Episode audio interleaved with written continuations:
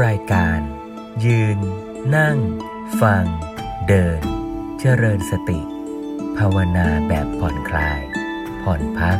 รักษาใจ ให้โปร่งใส สุข เบา ด้วยพลังแห่งฉันทะ และธรรมะสมาธิอาตมาอยากจะขอโอกาสตอนช่วงแรกเนี่ยชวนโยมได้นั่งภาวนาด้วยกันไปเลย โดยที่ อาตมาจะนั่งนำเสียงปฏิบัติไปก่อนช่วงแรก แล้วก็จะมีช่วงเวลาที่ให้อยู่กับความเงียบ ดังนั้นตอนที่นำปฏิบัติช่วงแรกเนี่ยที่อาตมาจะใช้เสียงนำในการดูสภาวะธรรมไปด้วยอะก็ขอให้คุณโยมได้ได้ลองน้อมจิตที่จะทำตามที่อาตมาได้พูดปฏิบัติตามที่อาตมาพูดไปด้วย สังเกตตามที่อาตมาได้ค่อยๆนำปฏิบัติไปนะ แล้วเดี๋ยวพอนำภาวนาเสร็จแล้วก็พูดธรรมะบรรยายสักเล็กน้อย ซึ่งอาตมาก็จะขอโอกาสว่าอาจจะพูดธรรมะบรรยายไม่ได้เยอะมาก แต่อยากจะให้เน้นเน้นลงมือทำซะมากกว่าแล้วเดี๋ยวตอนท้ายสุดก็อาจจะมีการเปิดโอกาสให้ถามคำถาม ตอบปัญหาที่เกี่ยวกับการปฏิบัติในตอนท้ายอีกทีหนึ่งด้วยนะก็ลองดูเลยด้วยกันนะ ขอให้คุณโยมได้กลับมาอยู่กับเสียงะระฆังหนึ่งเสียงะระฆังด้วยกัน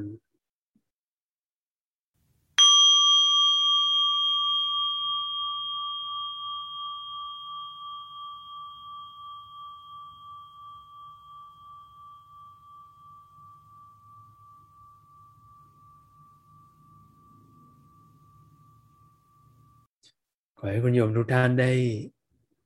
ปรับท่านั่งให้มีความสบาย นั่งตั้งกายตรง แต่ไม่เกรงหลันจนเกินไป มีท่านั่งที่มั่นคง แต่มีความสะดวกสบายด้วย ปล่อยวางความคิดออกไปก่อน ตอนนี้อย่าเพิ่งคิดเรื่องอะไรทั้งนั้น แม้แต่ความคิดที่เกี่ยวกับธรรมะ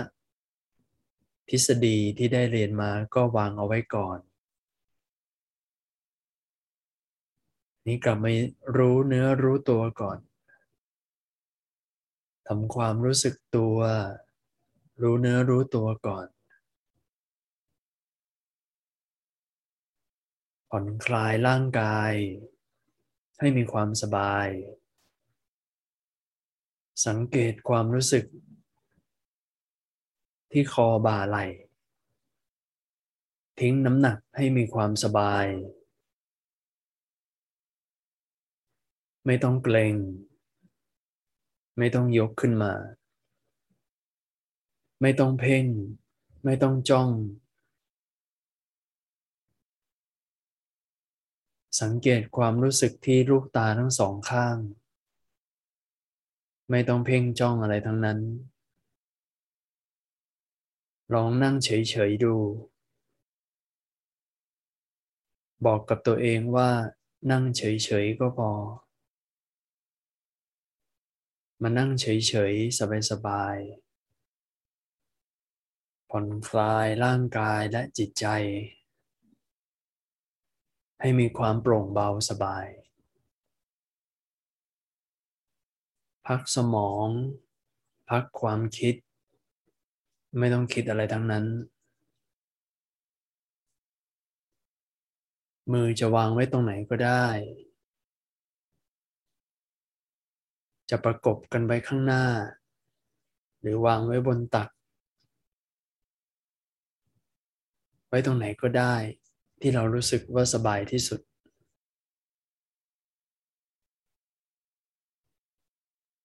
มีสติระลึก ไม่เผลอตัว มีสัมปชัญญะ รู้ตัวทั่วพร้อม รู้แต่เฉพาะสภาวะธรรมที่ปรากฏอยู่เฉพาะหน้า ในปัจจุบันขณะเท่านั้น ไม่มีคำบริกรรมใด ๆ ทั้งนั้น ไม่มีการนึกภาพ ไม่มีการปรุงแต่งภาพในใจขึ้นมา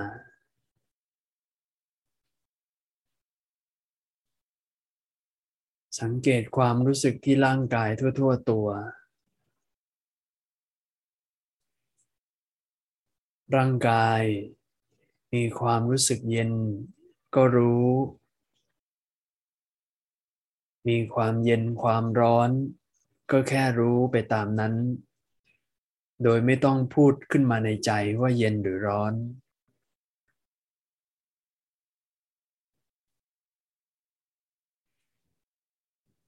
แค่รู้สึก แค่รู้สึก แค่รับทราบ รับรู้เฉพาะหน้า ในปัจจุบันขณะเท่านั้น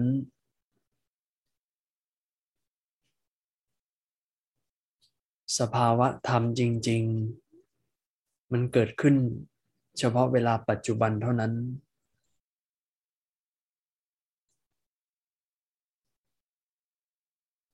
ความเย็นความร้อนที่เกิดขึ้นที่ร่างกาย ตรงไหนชัดก็รู้ตรงนั้น เดี๋ยวความรู้สึกตรงไหนชัด เดี๋ยวจิตเขาก็จะทำหน้าที่เข้าไปรู้เอง โดยที่ไม่ต้องบังคับเลย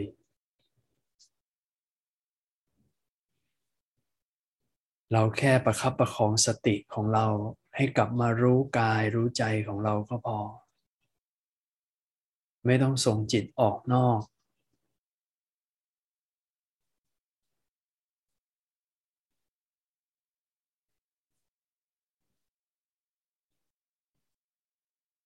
มีความตึงความหย่อนเกิดขึ้นที่ร่างกายก็รู้ไปตามนั้น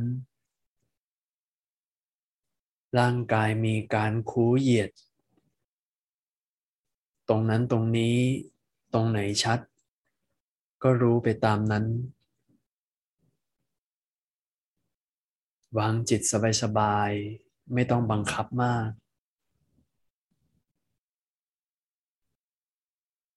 สังเกตความรู้สึกที่ร่างกาย มีการกระทบแข็งกระทบอ่อนก็รู้ มีการกดทับ สิ่งที่นุ่มที่อ่อน ก็แค่รู้ไปตามนั้น รู้สึกสบาย ก็แค่รู้ว่าสบาย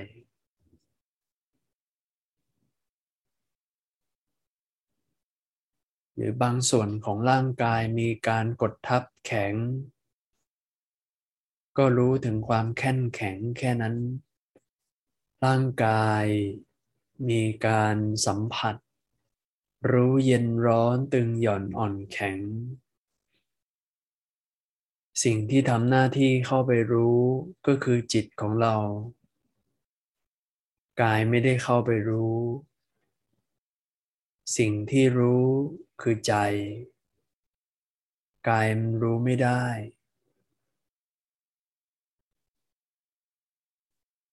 เราเอาใจของเราสังเกตตรงไหนเราก็จะรู้ตรงนั้นเฉพาะ รู้ได้ทีละอย่าง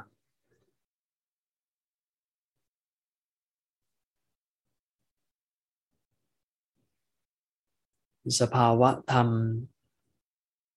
ที่มาในรูปแบบของความรู้สึก ก็ได้แก่ความสบายหรือไม่สบาย จะเรียกว่าความสุขความทุกข์ก็ได้ สบายก็รู้ว่าสบาย มีบางส่วนไม่สบาย ก็รู้ว่าไม่สบาย รู้สภาวะไปตามตรงตามจริงที่เกิดขึ้น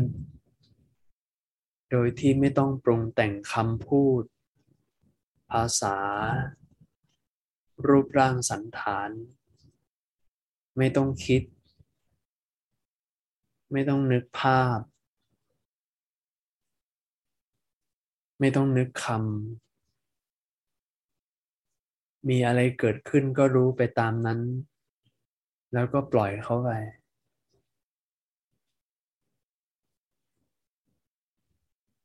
หายใจก็รู้ว่าหายใจ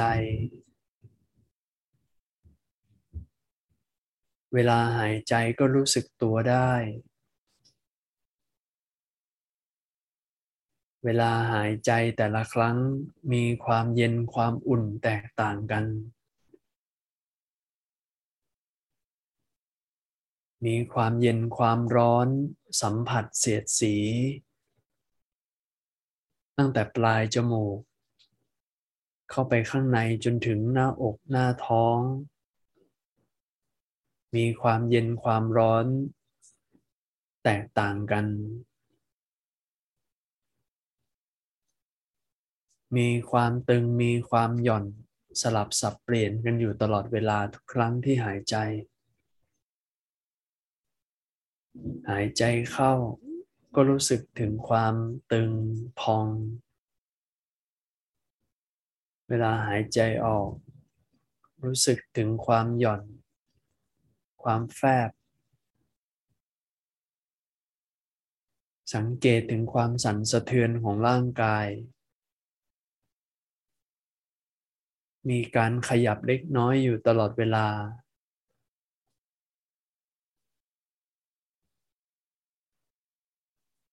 ค่อยๆพยุงร่างกายสบาย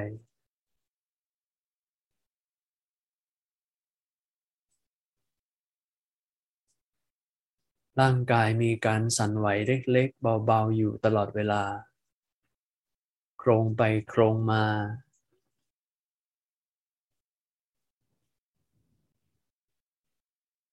มีเสียงมากระทบหู ก็แค่รู้ว่ากำลังได้ยินอยู่ รู้ว่ากำลังได้ยินอยู่ โดยที่ไม่ต้องสนใจว่าได้ยินเสียงอะไร พูดว่าอะไร แค่รู้ ว่ามีคลื่นเสียงมากระทบที่หู แล้วเสียงนั้นก็หมดไปหายไป หรือว่าจิตมีการปรุงแต่งความคิด อาจจะมีการเผลอ อาจจะมีการเผลอคิดบ้างก็ไม่เป็นไร เผลอคิดก็แค่รู้ว่าเผลอคิด เพราะในขณะที่รู้ เดี๋ยวความคิดก็จะหมดไปเอง เผลอได้ แต่ไม่ต้องตามความคิดนั้น ไม่ต้องไปสารต่อเรื่องราวให้ยืดยาวไป รู้ตัวเมื่อไหร่ก็เท่านั้น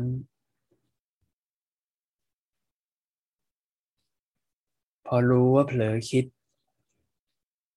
ในขณะที่รู้ก็กลับมาอยู่กับปัจจุบันเรียบร้อยแล้ว ก็กลับมารู้ที่กายใหม่ก็ได้ กลับมารู้ที่เย็นร้อนตึงหย่อนอ่อนแข็งใหม่ หรือว่าจะรู้ความรู้สึกที่ลมหายใจก็ได้ หรือว่าจะดูเวทนาความรู้สึกสบายไม่สบายก็ได้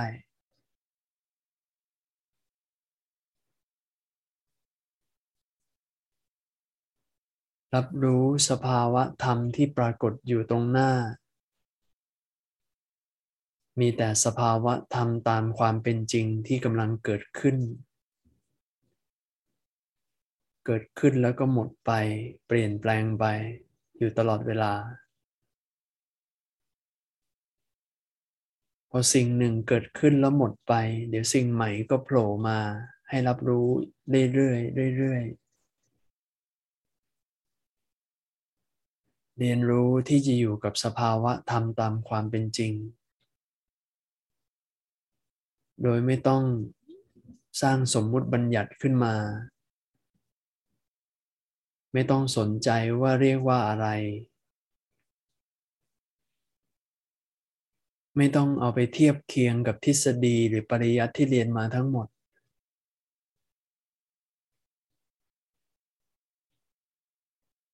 รู้แค่ไหนก็แค่นั้น สังเกตสังเกตสภาวะธรรม ค่อยๆเป็น ค่อยๆไป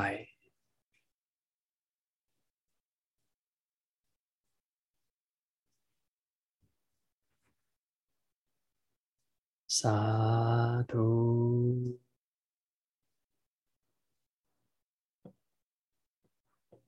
ค่อยๆคลายออกจากสมาธินะ ค่อยๆลืมตา ค่อยๆขยับร่างกาย ค่อยๆทำความรู้สึกตัวเบาๆ ไม่ต้องรีบร้อน เปลี่ยนท่านั่งสลับข้างได้ ค่อยๆ ไม่รีบ เพื่อคลายความปวดเมื่อยเหน็บชา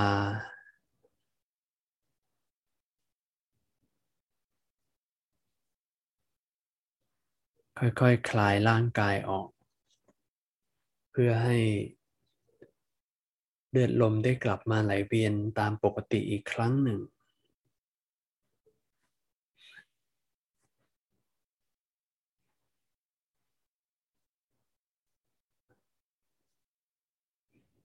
รักษาสภาพใจที่มีความสงบ อย่าเพิ่งปล่อยใจให้เตลิดไปข้างนอก ยังรักษาสติสัมปชัญญะอยู่ที่กายอยู่ที่ใจอยู่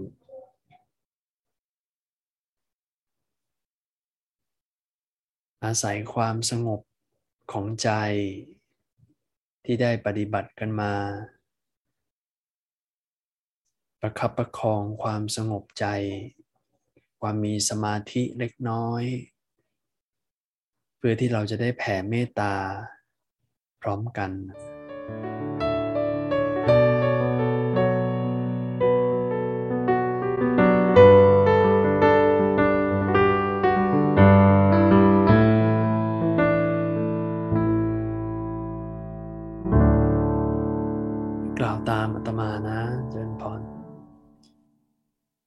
สัพเพสัตตา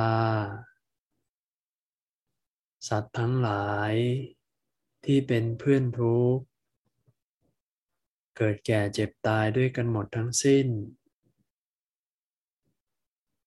อเวลาโหนตู จงเป็นสุขเป็นสุขเถิด อย่าได้มีเวรแก่กันและกันเลย อะนิอะพยาปัชชา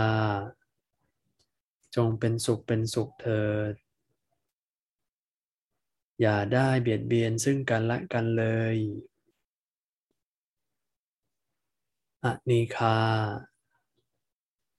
จงเป็นสุขเป็นสุขเถิด อย่าได้มีความทุกข์กายทุกใจเลย สุขีอัตานังปริหารันตุ จงมีแต่ความสุขกายสุขใจ รักษาตนให้พ้นจากทุกภัยทั้งสิ้นเทินข้าพเจ้า ขอตั้งสัจจะอธิษฐาน ขอบุญกุศล ที่ได้บำเพ็ญแล้ว ในวันนี้ จงเป็นพระวะปัจจัย เป็นนิสัยตามส่งให้เกิดปัญญายาณทั้งชาตินี้และชาติหน้า ตลอดชาติอย่างยิ่ง จนถึงความพ้นทุกข์ คือพระนิพพานเทิน สาธุ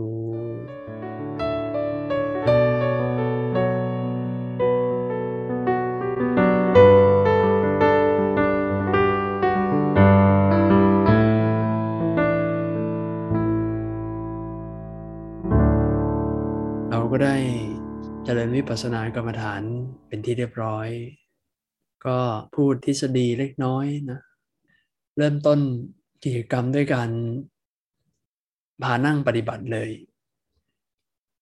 เน้นให้ทำไปเลย ลงมือทำเลย ลองเรียนรู้จากประสบการณ์ตรงไปเลยเดี๋ยวโดยที่มีความสงสัยมีความไม่เข้าใจ ก็เดี๋ยวค่อยมาสอบถามกันทีหลังก็ได้ ถ้าได้ถ้าโยมได้สังเกตสิ่งที่อาตมาได้ ได้นำปฏิบัติไป เนื้อหาที่ได้พูดไปทั้งหมด คือการดูสภาวะธรรมทั้งหมดเลย เพราะว่าอารมณ์ของวิปัสสนากรรมฐานเนี่ยคือการสังเกตสภาวะธรรมตามความเป็นจริงที่เกิดขึ้น หรือว่าบางทีเราอาจจะเรียกว่าปรมัตธรรมก็ได้ เป็นความ ความจริงที่มีอยู่โดยธรรมชาติ ความเย็นร้อนตึงหย่อนอ่อนแข็ง ไม่ต้องใช้ภาษาเลย ภาษาคำบริกรรมคำพูด สิ่งเหล่านี้เป็นสมมุติบัญญัติ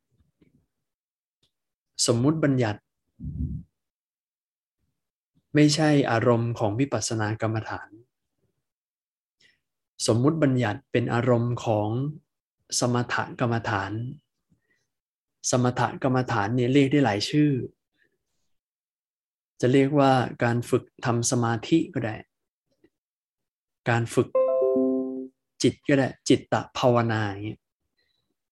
ให้แยกกันนะ สมถกรรมฐานทำสมาธิจิตตภาวนาเนี่ยคือ ความหมายเดียวกัน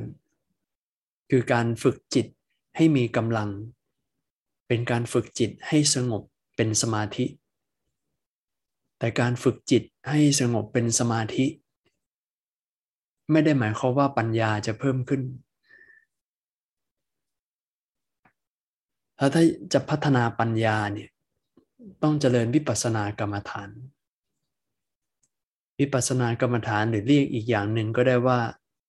ปัญญาภาวนาก็ได้ ซึ่งอารมณ์อารมณ์เนี่ยหมายถึงสิ่งที่จิตเข้าไปกำหนดรู้ ถ้าสมมุติว่าเรานั่งสมาธิ และเรามีคำบริกรรมขึ้นมาในใจ ยกตัวอย่างเช่น พุทโธ พุทโธ เข้าออกยุบหนอพองหนออะไรเหล่านี้ถ้าตราบใดที่มีคำเมื่อไหร่ แสดงว่าตอนนั้นเราใช้ความคิดคำที่เกิดขึ้นในใจคำที่เกิดขึ้นในหัวเนี่ย มันคือการตรึกนึกคิดขึ้นมา คิดคำคิดภาษา สมมุติบัญญัติขึ้นมา หรือแม้แต่นึกถึงรูปร่างสันฐานต่างๆ กลมเหลี่ยม เป็นกลุ่มก้อนอะไรพวกเนี้ยเนี่ยสิ่งเหล่านี้คือสมมุติหมดเลย มันไม่ได้มีอยู่จริง ๆ โดยธรรมชาติ มันเป็นสิ่งที่เราปรุงแต่งขึ้นสมมุติกันขึ้นมา แต่ตัวอารมณ์ของวิปัสสนากรรมฐานเนี่ยคือต้องละทิ้งสมมุติไปให้หมด มีแต่ความรู้สึกที่เกิดขึ้น ความรู้สึกที่เกิดขึ้นที่กาย ก็ยกตัวอย่างเช่น ความเย็นความร้อนเหล่านี้ในขณะที่เรานั่ง เราจะรับรู้ได้ถึงความรู้สึก เย็นตรงนั้นตรงนี้ อุ่นตรงนั้นตรงนี้ เราจะสามารถรับรู้ได้โดยที่เราไม่ต้องคิดขึ้นมาอย่างสมมติว่าใครเปิดพัดลมเนี่ยแล้วพอพัดลมมันหันมาหาเรา ลมเย็นๆที่วิ่งมากระทบเนี่ยเราจะสามารถเอาจิตของเราเนี่ยรับรู้ถึงความรู้สึกที่ร่างกายหรือที่เรียกว่าผลทัพพารมเนี่ยได้โดยตรงเลย โดยที่ไม่ต้องปรุงแต่งนึกคิดขึ้นมาว่า อันนี้เย็นอันนี้ร้อน แม้แต่คำว่าเย็นคำว่าร้อนเนี่ยก็เป็นสมมุติบัญญัติที่คนเราใช้สื่อสารกันเพื่อให้เข้าใจเท่านั้นเอง หรือแม้แต่ความตึงความหย่อน เวลาหายใจเข้าออก เราจะรับรู้ได้ถึงร่างกายบางส่วน กล้ามเนื้อมีการพองออก เนื่องจากธาตุลมเข้าไปในร่างกาย ไม่ต้องมีใครมาบอกว่าอันนี้เรียกว่าอะไรเราก็รู้สึกได้ ถึงความกระเพื่อมของร่างกาย การพองออกการยุบตัว เราสามารถรับรู้ได้โดยตรงเลยเพราะนั้นพูดง่ายๆก็คือว่าคนที่ไม่ได้เรียนหนังสือ คนที่ไม่รู้ภาษา ก็สามารถรับรู้สภาวะธรรมตามความเป็นจริงได้ ดังนั้นการเจริญวิปัสสนานั้นจึงไม่ได้จำกัดว่าจะต้องคนเรียนหนังสือเก่ง ไม่ได้จำเป็นว่าต้องเรียนหนังสือสูง มีความเชี่ยวชาญทางด้านภาษา แต่เป็นคนธรรมดาชาวบ้านจบป .4 แต่ถ้าเกิด ในแต่ละวันเขาสังเกตความรู้สึกที่เกิดขึ้นที่ร่างกายอยู่ตลอดเวลา เย็นร้อนตึงหย่อนอ่อนแข็ง ก็สามารถที่จะเกิดปัญญารู้เข้าใจชีวิตตามความเป็นจริงได้ ในทางกลับกัน คนในเมืองที่มีการศึกษาสูง เรียนทฤษฎีมามากมาย แต่ถ้าเกิดคนคนนั้นไม่เคยกลับมาสังเกตสภาวะธรรมตามความเป็นจริงที่เกิดขึ้นเลย ตัวปัญญาในทางธรรมก็ไม่ได้พัฒนาขึ้นเพราะนั้นเราจะสังเกตเห็นได้จากการที่คนที่มีสติปัญญาดี มีความรู้สูง แต่ไม่สามารถที่จะปล่อยวางได้ ไม่สามารถที่จะยอมรับความจริงของชีวิต ในแต่ละรูปแบบได้ ก็ยังมีความทุกข์อยู่ได้เช่นกัน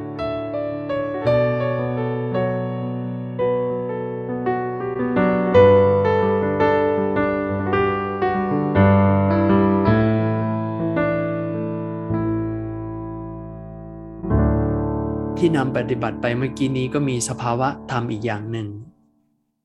ที่เรียกว่าเวทนาหรือว่าความรู้สึก เวทนาเนี่ยหมายถึงความรู้สึก ความรู้สึกนี้เกิดขึ้นได้ทั้งทางกายและทางใจ ความรู้สึกสุข ความรู้สึกทุกข์หรือจะเรียกว่าความรู้สึกสบายหรือไม่สบายก็ได้ เวลาเรารู้สึกสบายเนี่ยไม่ต้องมีใครมาบอกเราก็ได้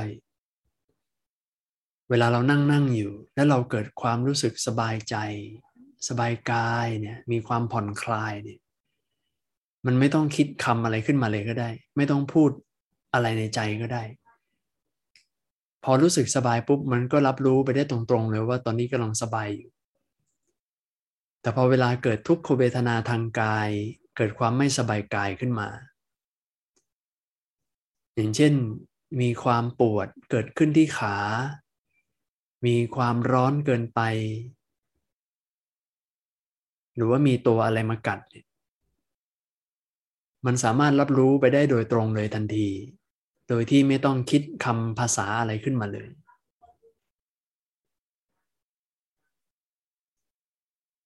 อันนี้ก็เป็นตัวอย่าง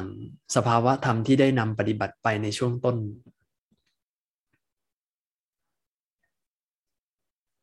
และสภาวะธรรมตามความเป็นจริงที่ได้พูดมาทั้งหมดเนี่ย มันจะปรากฏเฉพาะเวลาเดียวเท่านั้น คือเวลาปัจจุบัน ความเย็นร้อนตึงหย่อนอ่อนแข็ง ความไม่สบายกาย ความสบายกายต่างๆ เหล่านี้เกิดขึ้นเฉพาะเวลานิดเดียวคือตอนปัจจุบัน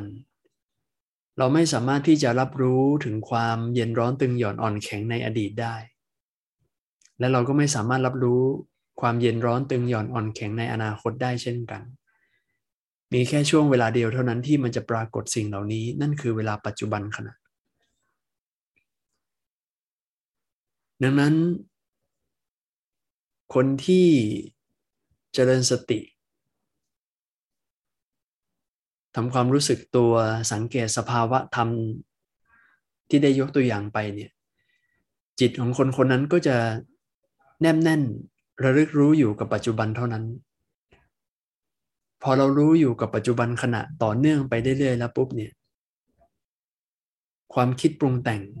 ความฟุ้งซ่าน ก็จะเกิดน้อย หรือว่าแทบไม่เกิดเลย ในเมื่อความคิดฟุ้งซ่านการปรุงแต่งจิตไม่เกิดขึ้น เพราะว่าเราสังเกตเฉพาะสภาวะธรรมที่อยู่ตรงหน้าเท่านั้นเนี่ยในเมื่อความคิดมันเบาบางลงไป ความโปร่งโล่งใจก็จะเกิดขึ้นง่าย เพราะธรรมชาติคนเรานั้นทุกข์เพราะความคิด จำไว้เลยว่ามนุษย์เราทุกคนนั้นทุกเพราะความคิด พอเราคิดขึ้นมาเรื่องเมื่อวานที่เขามาด่าเรา เราก็ทุกข์พอเราคิดขึ้นมาเรื่องเดือนที่แล้วที่ญาติเราเสียชีวิต เราก็ทุกข์เศร้าโศก แต่เรื่องจิตของเรานั้น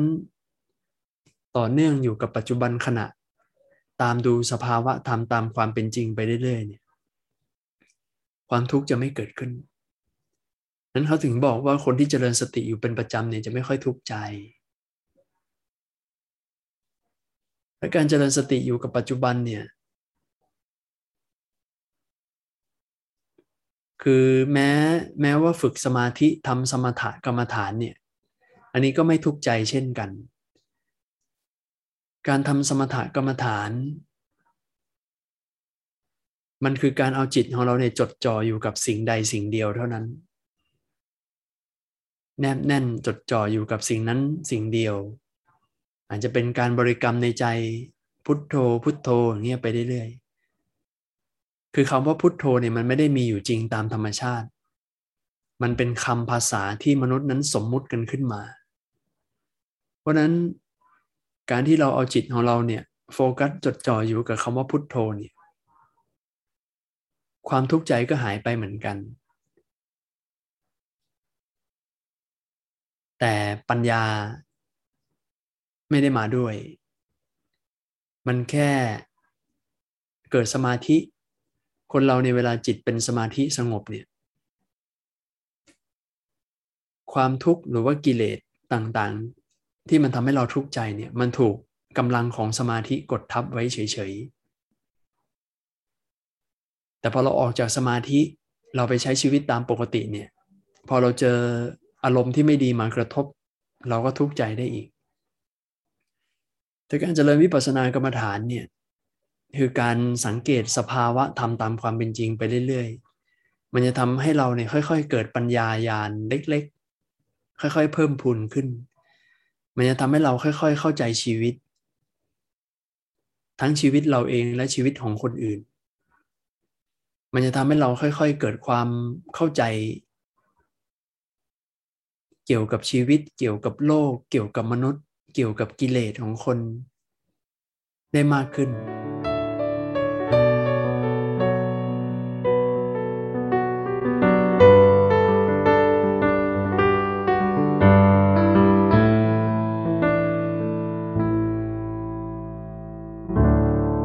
และการเจริญวิปัสสนานั้นมันจะทำให้เราเห็นการเปลี่ยนแปลงของสภาวะธรรมด้วย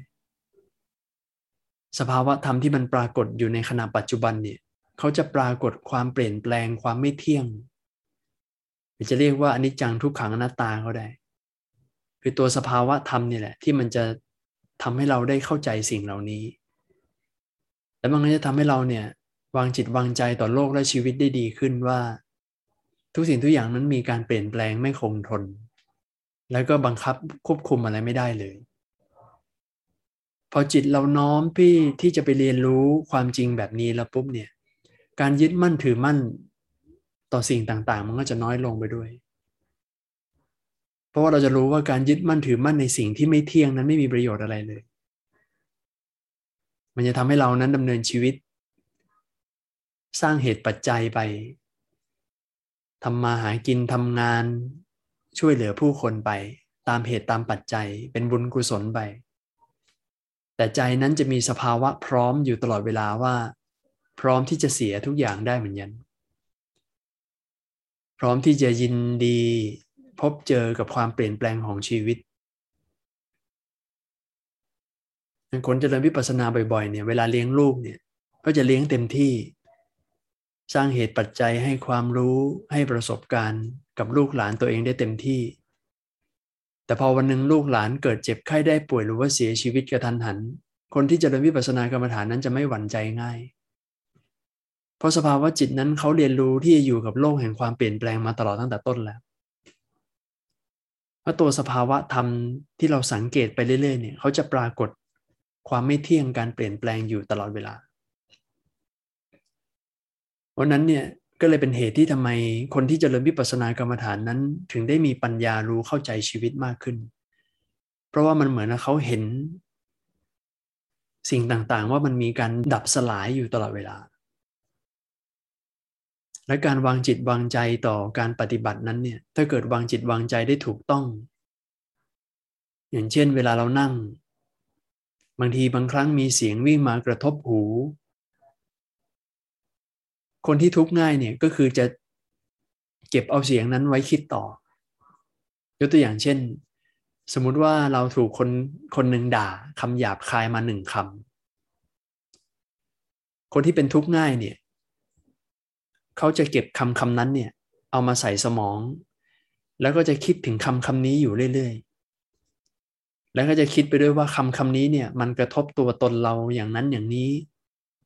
แล้วก็จะไปว่าเขาว่า พูดแบบนี้ไม่ถูกทำแบบนี้ไม่ได้ มาว่าเราได้อย่างไร แล้วเราก็จะคิดไปโต้ตอบ คิดโกรธ คิดเอาคืน คิดอาฆาต แค้นอะไรอย่างเนี้ยทั้งนั้นที่คำคำนั้นเนี่ยเขาอาจจะพูดแค่ครั้งเดียวก็ได้ เสียงที่มากระทบหูเนี่ยมันจบไปแล้ว แต่คนเราส่วนใหญ่มักจะไม่จบ เพราะว่าเราจะเก็บคำคำนั้นที่เป็นสมมุติบัญญัติเนี่ยเอามาปรุงแต่งต่อไปเรื่อยๆ กลับมาบ้านอาบน้ำแล้วกำลังจะเข้านอนคำคำเดียวกันมันก็จะโผล่มาในจิต เพราะว่ามันวางไม่เป็น แต่คนที่ฝึกเจริญวิปัสสนากรรมฐานไปบ่อย ๆ เนี่ย เวลาเขาได้ยินเสียงอะไรต่าง ๆ เนี่ยเขาจะมองว่าสิ่งสิ่งนั้นเป็นแค่สภาวะธรรมที่มาในรูปของเสียงเท่านั้นเอง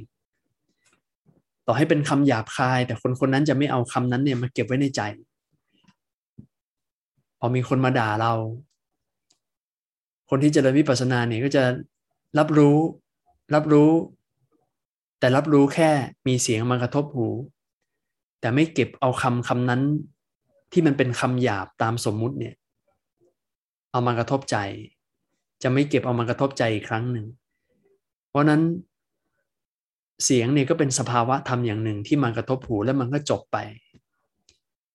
แต่ตัวความหมายการตีค่าการตีความเนี่ย เป็นสมมุติหมด นั้นพูดโดยกว้างๆก็คือว่าคนเราเนี่ยมักจะทุกข์เพราะสมมุติบัญญัติ ต่อให้ไม่พูดนะ สมมุตินะ ขออภัยมีคน มีคนชูนิ้วกลางให้นิ้วเดียว มนุษย์เราเนี่ยสมมุติว่าการทำสัญลักษณ์แบบนี้คือการด่าถูกไหม พอเราเห็นคนชูนิ้วกลางขึ้นมาปุ๊บเนี่ย เราก็งุนหงิดไม่พอใจแล้ว บางทีเราก็ชูกลับไป แต่การแสดงสัญลักษณ์โดยภาษากายเนี่ย มันเป็นสมมุติเช่นกัน มนุษย์เราสมมุติเรียนรู้กันกันเอาเองว่า การทำสัญลักษณ์ การทำท่าแบบนี้คือการด่ากัน การการแสดงคำไม่สุภาพ พอเราเห็นคนทำท่าแบบนี้ปุ๊บ เราก็เก็บเอามาคิดเอามาคิดมาก แล้วเราก็เอามาอาฆาตแค้นโกรธข้ามวันข้ามคืน แต่คนที่เจริญวิปัสสนาเนี่ยต่อให้มีคนชูนิ้วที่ไม่สุภาพใส่ คนเจริญวิปัสสนาเนี่ยก็จะมองแค่ว่ามันก็เป็นแค่รูปที่มากระทบตา แล้วมันก็จบไป ไม่ต้องตีค่าไม่ต้องตีความขึ้นมาในใจว่าท่าทางแบบนี้หมายความว่าอะไรก็จบไป ไม่เก็บเอามาคิด ไม่ยึดมั่นถือมั่นในสิ่งที่เห็นหรือว่าสิ่งที่ได้ยิน พอคนที่ไม่เก็บอารมณ์ต่างๆ มายึดมั่นถือมั่น ไม่เก็บมาใส่สมอง มันก็เป็นภาวะของการปล่อยวางไปในตัวนะคือบางทีบางครั้ง เราก็ได้รับการสอนว่าให้ปล่อยวาง ให้ปล่อยวางนะ แต่การที่คนคนนึงไม่เก็บเอาสิ่งเหล่านี้มายึดมั่นถือมั่นไว้ในใจเนี่ยมันก็เป็นการปล่อยวางไปแล้วตั้งแต่ต้น ยืน นั่ง ฟัง เดิน เจริญสติ ด้วยพลังแห่งฉันทะ และธรรมะสมาธิ